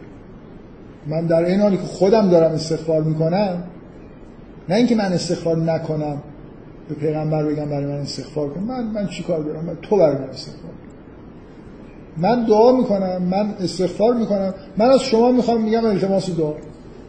من شرک نیست که شما برای من دعا کنید. شما برای من دعا کنید یعنی از خدا بخواید دیگه. من از شما می‌خوام که از خدا یه چیزی رو بخواید من اگه از خود شما بخوام بگم آقای فرانی من مثلا مورد غفران الهی قرار بده. مشرکم. ولی از شما بخوام که از خدا برای همکاری کنید با من. از شما مردم از هم دیگه کمک می‌خوان. کمک خواستن از مردم شرک نیست. شما از اولیاء خدا کمک بخواید برید از پیغ... به پیغمبر یه نفر بگی برای من از خدا یه چیزی بخواد اگه یک ذرهش این باشه که از خود پیغمبر داری اون چیزو می‌خوای شرک. من, من خیلی از این حرفا زیاد می‌زنم. یعنی این مسئله شرک و توحید رو جدی بگیرید. من هیچ چیزی رو من دعایی نمی کنم از کسی مثلا فرض کنید غفران الهی غفران بخوام آخرت بخوام. همه چیز دست خداست. ولی من از معاصرین خدا از هر کسی که بتونه برای من دعا بکنه مثلا اگه من بتونم برم در پیش پیغمبر ازش بخوام برای من دعا بکنه واقعا کفران نعمت اگه همچین موقعیتی داشته باشم و این کارو نکنم. چه اشکالی داره؟ کمک دارم می‌خوام دیگه. من از شما کمک می‌خوام که برای من دعا بکنید چه برسه مثلا این کسی که خیلی به خدا نزدیکه. این عین عقل عین توحیده که ببینید یه مفهوم من هیچ وقت فکر می‌کنم اینجوری نشده. یه جلسه کامل بذارم این صحبت رو بکنم. ولی همیشه اینو گفتم. یه مفهوم خیلی خیلی مهم تو قرآن هست سلطان. که درک مسئله شرک و توحید یه جوری وابسته است به اینکه شما این مفهوم بفهمید. همیشه ایرادی که گرفته میشه اینه که از چیزی, چیزی رو به اصطلاح می‌خوان که ما بهیم این سلطان. یعنی اگه مثلا فرض خداوند یه نیروهایی رو در یه جایی توی نظام عالم قرار داده که ما می‌تونیم ازش استفاده بکنیم. تا من می‌تونم مثلا از شما یه چیزی بخوام کمک بخوام. اگه از یه حدی تجاوز بکنم مرتکب شرک شدم. اگه شأن شما رو یه دفعه جنبه الهی بهش بدم. من فکر کنم مسیح مثلا فرض کن دیگه برم پیشش لازم نیست برم پیش خدا. مسیح یه قدرتایی داره. می‌تونم برم ازش شفا بخوام می‌تونم برم. چون خداوندش من اگه از یه نیروی استفاده کنم که با این عنوان که خداوند این نیرو رو اینجا قرار داده و به من اجازه استفاده از این نیرو داده مرتکب شرک نکنم.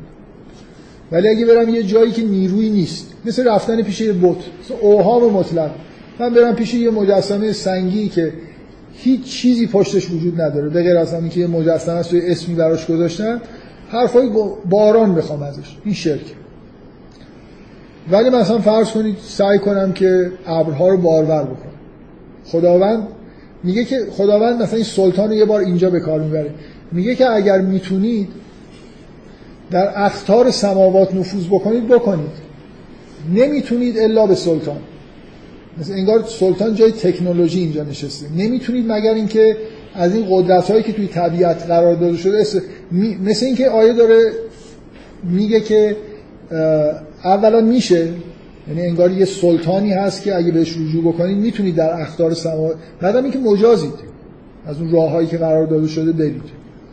بنابراین مسئله شرک و توحید اینه که شما چه چیزی رو از کی دارید می‌خواید و مجوزش رو دارید یا ندارید.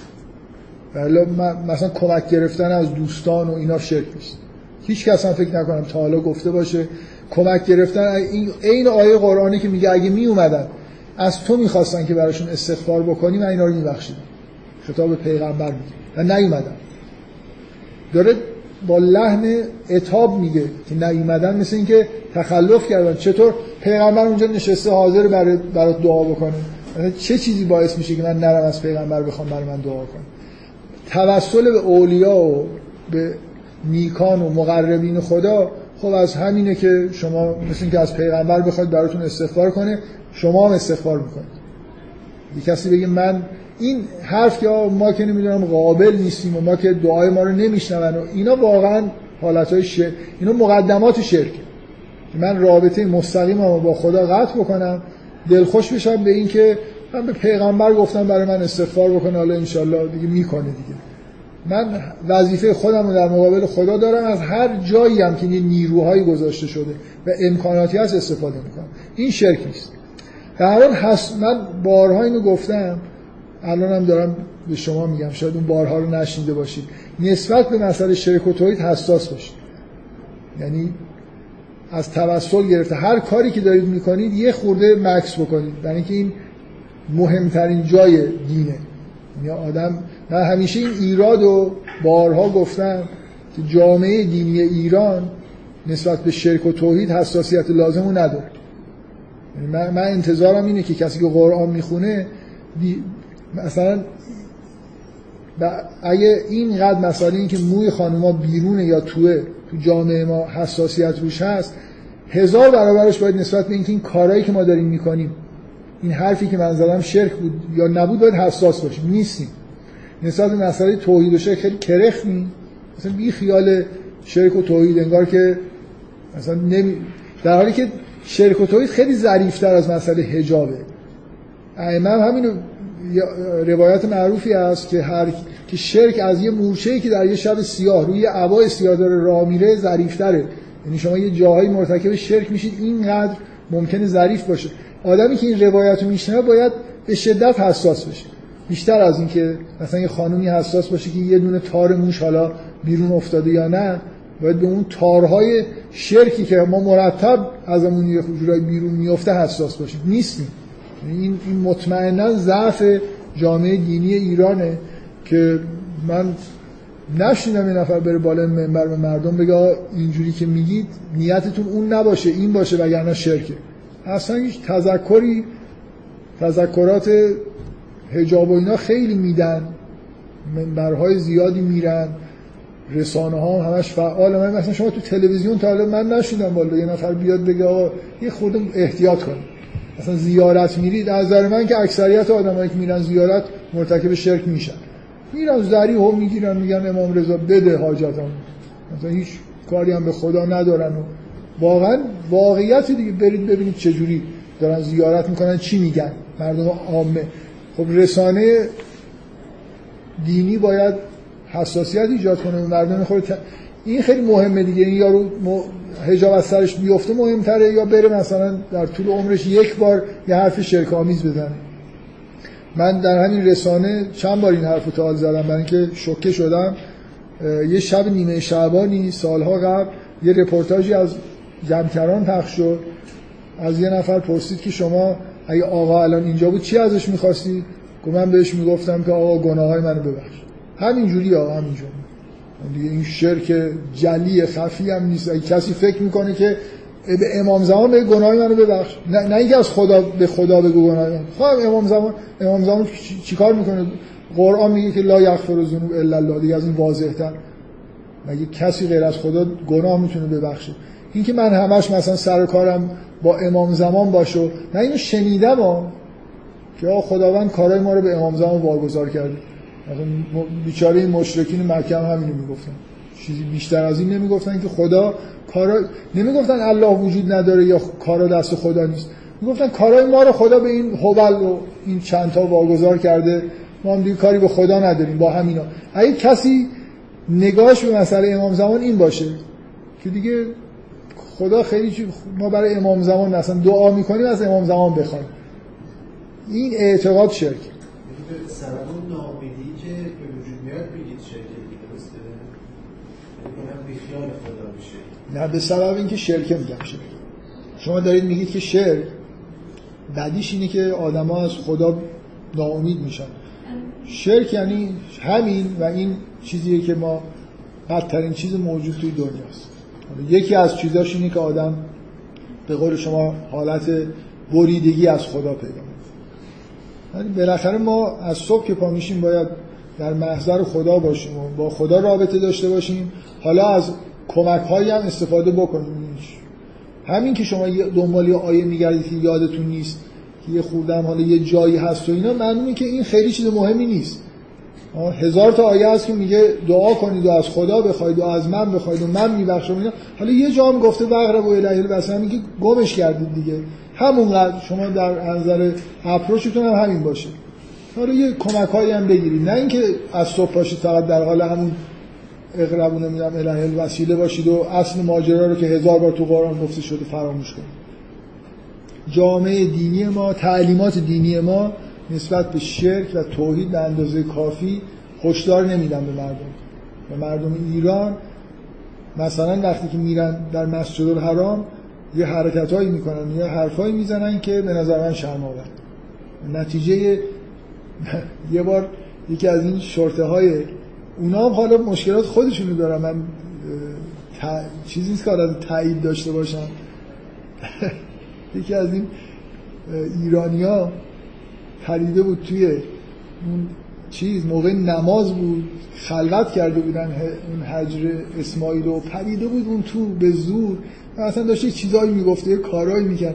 یکی از این شورت ها نگاه کرد و یه حالتی گفت جاهل جاهل. واقعا یه احساس میگه هیچی نمی‌فهمن مثلا رعایت خیلی چیزا رو خیلی این حالت و کارهای جاهلانه و بی ربط می‌کنن ایرانی ها ما تعلیمات دینیمون متاسفانه با میگم با تلویزیون سی سال دست جمهوری اسلامی واقعا شما یه برنامه بگید که مثلا در مورد شرک و توحید و این چیزا به مردم تعلیمات درستی داده شده باشه. من واقعا ندیدم. هزار تا برنامه دیدم که در مورد اینکه روسری خورده پایین یا بالا باشه. و یه برنامه تصادفا دیدم. تصادفا میگم برای اینکه اصولا من برنامه تلویزیون تصادفا می‌بینم. میگم روشن میشه. روی کانالی از یه خورده این برنامه می‌زنم. شاید یکیش جالب باشه خورده نگاه کنم. یه برنامه یه ظاهرا هر جمعه پخش میشه به اسم خیلی از این برنامه های مذهبی پست مدر یعنی ظاهرش یه جوریه که حرفای یه خورده چیز توش زده میشه. گره. کسی می‌شناسه برنامه گره بود آره شما می‌شناسید. بعد یه مصاحبه در مورد حجاب و اینا طبق معمول که مهمترین حکم دین اسلام و از ازل تا ابد بوده ظاهرا اینجوری به نظر میاد. مجموعه حرف اصلا امر معروف نهی از منکر که میگن یعنی حجاب دیگه این کلا. منکر بی حجابی و بعد حجابی معروف هم یعنی حجاب رعایت میشه. این آقای عبدالعلی بازرگانی حرف خیلی جالبی در مورد امر معروف نهی از منکر می‌زد. گفت که شما روایات رو نگاه کنید معمولا اون کانتکستی که توش از امر معروف و نهی از منکر داره حرف زده میشه بیشتر این حالت داره که مردم نسبت به حکومت باید حالت امر معروف و از منکر داشته باشن. وایستن جلوی حاکم بگن این کارت اشتباه بود این کارت درست بود صاف کنن حکومت ولی در طول تاریخ کم کم برعکس شده. حکومت که نسبت به مردم حالت امر معروف و نهی از منکر داره. خودش که مبراست کسی هم حق نداره چیزی بگه. ولی من در طول تاریخ منظور از زمان خلفاست که بالاخره مردم امر و نهی شدن و جرأت نداشتن چیزی نسبت به حکام بگن. خلاصه تو این برنامه یه جلسه ای تشکیل داده بودن. یه عده خانوما نشسته بودن. و در مورد حجاب بحث می‌کردن. یه دختر خانم اونجا بود که لباس خیلی شیکی برای خودش طراحی کرده بود میگه خودم هم طراحی کردم و حجاب کامل اسلامی رو رعایت کرده بود. خیلی رنگ رنگ بود و خیلی هم پیچیده بود. خیلی هم قشنگ بود. بعد می‌گفت که خب من اینجوری حجاب رعایت می‌کنم. هر جا میرم همه خیلی خوششون میاد و اینا. و حرفش بود که خب مثلا حجاب چادر سیاه سر گذاشتن اینا نیست. بعد یکی از این خانم‌ها که نشسته بود می‌گفت من اینو قبول ندارم. چادری هم. می‌گفت به نظر من خب ما برای چی حجاب می‌ذاریم؟ برای اینکه دیده نشیم. شما با این لباسی که پوشیدید دیده میشید. واقعا تعجب کردم. از کجا اینو آورده که حجاب مال اینه که زنا دیده نشن؟ آره نمی‌دونم. من خیلی حرفاش ولی این جمله تو ذهنم مونده که خیلی به عنوان چیز واضح که حجاب چیز بدیهی دیگه. حجاب مال اینه که می‌ذاریم که دیده نشن زنا شما اینجوری میگم لباست قشنگه جلب توجه می‌کنی. سیاه مثلا باشه خب چیز دیگه. این اگه حجاب دیده نشدنه خب پس اون چارقد و اندرونی اصلا بیرون نیومدن و کار به همونجا من فکر کنم همین تعبیر از حجاب بود که در طول تاریخ کار رو به اینجا رسون دیگه که اصلا زنا دیگه برن تو اندرونی برای چی بیرون میاد دیده اگه قرار دیده نشن دیگه اصلا بیرون نیان. کم کم مکروه بیان بیرون و یا مثلا صورتشون هم دیده نشه. این جز احکام یه برداشت شخصی آدم هاست از حجاب و بعد از روش دارن احکام درست می‌کنن که اون لباسه چون قشنگه مثلا یه جوری دیده میشه و این با اصل نه تو آیه قرآن نوشته که ای زنان مؤمن حجاب داشته باشید دیده نشید مثلا. یاد؟ جلب توجه نکنید زینت های خودتون رو آشکار نکنید خب. کل کل برنامه هجاب اینه که در چه حد خودتون رو به نمایش بذارید در چه حد نذارید. نمیگه که اصلا نذارید. کنترل زن حس جلوه کردن و جلوهگری و زیبایی داره باید کنترل بشه. حجاب کنترله. ولی کی گفته که از این حرف اینه که مثلا چادر سیاه خوبه شما آدم مثلا در تاریکی هم اصلا دی... قرار نیست اصلا دیده نشه زن. مثلا به نظر میاد صورت چهره مثلا مشکلی نیست دیده بشه. ولی یه چیزایی رو گفتن که مثلا در غیر از محارم نبینن.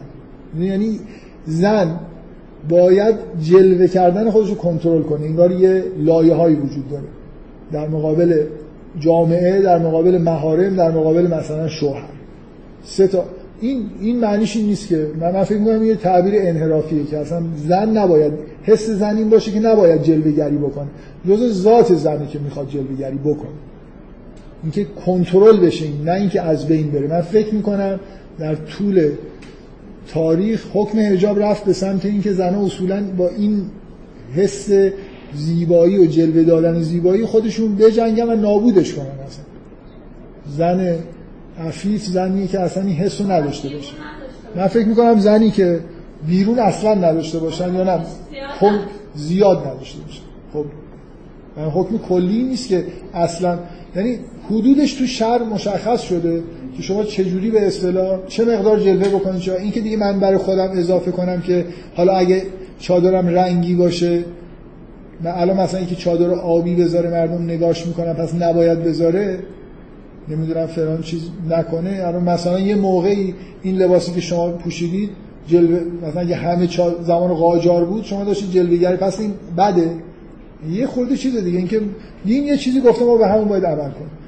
بله اگه هیچ زنی از خونش بیرون نیاد یه زن از خونش هم بیرون بیاد جلوه گری خب بذار اونایی که تو خونه هستن بذارید بیاد بیرون جامعه طبیعی زن قرار بیاد بیرون قرار نیست تو خونه باشه قرار نیست چهرهشو بپوشونه قرار هم نیست که مثلا لباس بله خیلی تنگ مثلا بپوشه. آره، این این مهمه که یه چیزایی تو احکام گفته شده یه چیزایی گفته نشده. برای خودمون تعبیر و تفسیر بکنیم و احکام زیاد و کم بکنیم. هم زیاد کردن من اینم خیلی حرف تکراریه که من زدم. گرایش عمومی تحریف دین اتفاقا به سمت زیاد کردن و سخت کردن و محدود کردن حلال هاست. قرآن هم هیچ وقت علمان علمای یهود ایراد نمی‌گیره که چرا یا کلا به مؤمنین ایراد نمی‌گیره که چرا حلال ها رو حرام ها رو حلال کردید هی میگه که چرا حلال ها رو حرام کردید اینم نمونه شده دیگه. من بگم که لباس رنگی پوشیدن جلوگریه خب همه اگه لباس رنگی این چه وضع لباس پوشیدن؟ سی... بدیهی جز بدیهیات سیاه پوشیدن نکنه. خب نپوشن دیگه. یه نفر بیاد بگه نپوشید سیاه. بله بفهم چرا؟ جز بدیهیات از هر کدوم اولا... من بدیهیات میگم. این قضیه لباس سیاه به خاطر توی دوره تشبه میشه توی پیش مثلا چون دارا چیزای دیگه که تو اصلا توی دوره گفتن آقا مثلا فلان نکنید چون تشبه پیدا می‌کنه به کفار من من یه روایتی که فکر می‌کنم روایت معتبری نقل شده. من خیلی حدیث شناس نیستم. که سیاه لباس اصحاب جهنم. هیچ ربطی به دوره نداره. این این روایتی که من شنیدم در کراهت سیاه میگن میگن امام جعفر صادق گفته که سیاه رنگ لباس اصحاب جهنم. مسلمان ها در صدر اسلام در طول تاریخ سفید می پوشیدن سفید پوشیدن جز سنت پیغمبر بود و کفش رنگی می پوشیدن هیچ جا من ندیدم بگن ائمه و پیغمبر سیاه پوشیدن. خب تموم شد دیگه. زنها ایران سفید بپوشن آبی کمرنگ بپوشن. این از کجا اومده که چادر سیاه تنشون می‌کنه؟ و الان اگه یه نفر سبز تنش بکنه جلوه گری کرده. اینا ببین یه چیزی که یه انحرافی که به وجود اومده. ما ما گرفتاریم. ببین من این همه در مورد شرک و توحید هستن طول نکشید. مسئله مو هم, مو هم نه. رنگ لباس الان ممکنه سه ساعت در موردش اینجا بحث بشه. چون این خیلی مهمه دیگه. و من خودم الان خجالت کشیدم که 20 دقیقه است داریم صحبت می‌کنیم که رنگ لباس خانم‌ها سیاه باشه سفید باشه. اون چیزی که شعر گفته باید همونجوره فکر نکنیم هنر کردیم اگه زیادش کنیم. من احساسم اینه خیلی فکر می‌کنن که هنره. بگیم مثلا حالا چهره‌ام یه چارقد بذارم بهتره. اصلا از خونه بیرون نیام چی میشه مثلا؟ همینجور بعد کم تو خونم اون قسمت زندگی کنم. واقعا حسشون اینه که با تقواتر مثلا دارن برخورد می‌کنن. هی دایره حلالا رو. بعد اینجوریه که جامعه به جایی می‌رسه. یه جامعه سرد و بیروح و بیمعنی میشه. در اثر همین که حلالا رو استفاده نمی‌کنه. مثل روحانیتی که در مسیحیت به وجود اومد. خداوند میگه میگه ما ازشون روحانیت نخواستیم. خودشون این کارو شروع کردن. استفاده اصلا دین اومده که به ما بگه که دایره حلال و حرام کجاست. هیچ ابتکار هم نباید خیلی به خرج بدیم که هی فکر کنیم حالا من یه چهار تا چیز اضافه می‌کنم خدا حتما خوشش میاد. بگذاریم. این قطعه آخر سوره دقیقا کاری که انجام میده اینه که دین اسلام رو در سنت ابراهیمی مینشونه. انگار احکام احکامی که گفته شده رو توی دل وفعل الخیر و عبدو ربکان یعنی کلیات و در کنار فعقیم الصلات و آتو زکات و اتسمون بالله و مولاکم فنعم المولا و نعم النصیر. در کنار اینا میشونه و این سوره رو یه جوری تکمیل می‌کنه. یعنی مثل اینکه به یه چیزی به یه بخشی از دین که خیلی مهم بود نگاه کردیم. حالا توی این یکی دو صفحه آخر داریم اینو توی سنت کلی ادیان و توی کل اخلاق و اصلا احکام دیگه ای که تو احکام دیگه ای که تو خود این شریعت وجود داره میبینیمش. بنابراین سوره جوری تموم میشه که خیلی به یه یعنی درست اسم سوره هم حجه ولی شما همیشه یه, یه چیزی که می‌خواید خوب درک بکنید خوبه که مثلا مرزهاشو با اطرافش هم بدونید یعنی یه جوری موقعیت یه مفهوم رو در کنار مفاهیم دیگه یه حکم رو در کنار احکام دیگه. یه دین رو در سلسله مثلا تاریخی ادیان دیگه درک بکنید اینجوری شناخت عمیق‌تری نسبت به مسئله پیدا می‌کنید من امیدوارم این آخرش خیلی تند نرفته باشم. می‌شد یه جایشو بس بدیم ولی نیت هم این بود که هر جور شده تو این جلسه تمومش بکنیم. فکر نمی کنم داشتم میومدم احساس نکردم واقعا دارم به اصطلاح چی می‌کنم سنبلش می‌کنم. واقعا حسم اینه که بحث خاصی نمونده. مثلا دو سه جلسه بخوام. مگر اون قسمت اسما و اون چند تا اونو میشه؟ ولی فکر می‌کنم فرصت دارم دیگه. یعنی توی جاهای دیگه مشابهش قطعه هایی هست که بعدا می‌تونیم در موردش بحث بکنیم. بحث های در واقع شناخت اسما با نگاه کردن به یه به نظام عالم و چیزهایی که به طور بدیهی درک می‌کنه من برنامه برای جلسه آینده اینه که سوره در مورد سوره نساء صحبت بکنیم. امیدوارم یه جلسه تموم بشه. اگه نه دو جلسه. بعد سوره انعام و بعد یه سوره دیگه. توی ماه رمضان قرار شد که از این جلساتی که مدتی نداشتیم داشته باشیم که جبران بشه. فقط نکته مبهم اینه که جلسه یک شنبه آینده جلسه هست گفتن جزو تعطیلات دانشگاه و ممکنه کلا دانشگاه تعطیل بشه. اینو دیگه هر وقت روشن شد با ایمیل به شما میگن که جلسه تشکیل میشه یا نمیشه. اگه باشه بالاخره جلسه آینده چه هفته آینده باشه؟ دو هفته آینده بحث سوره نسا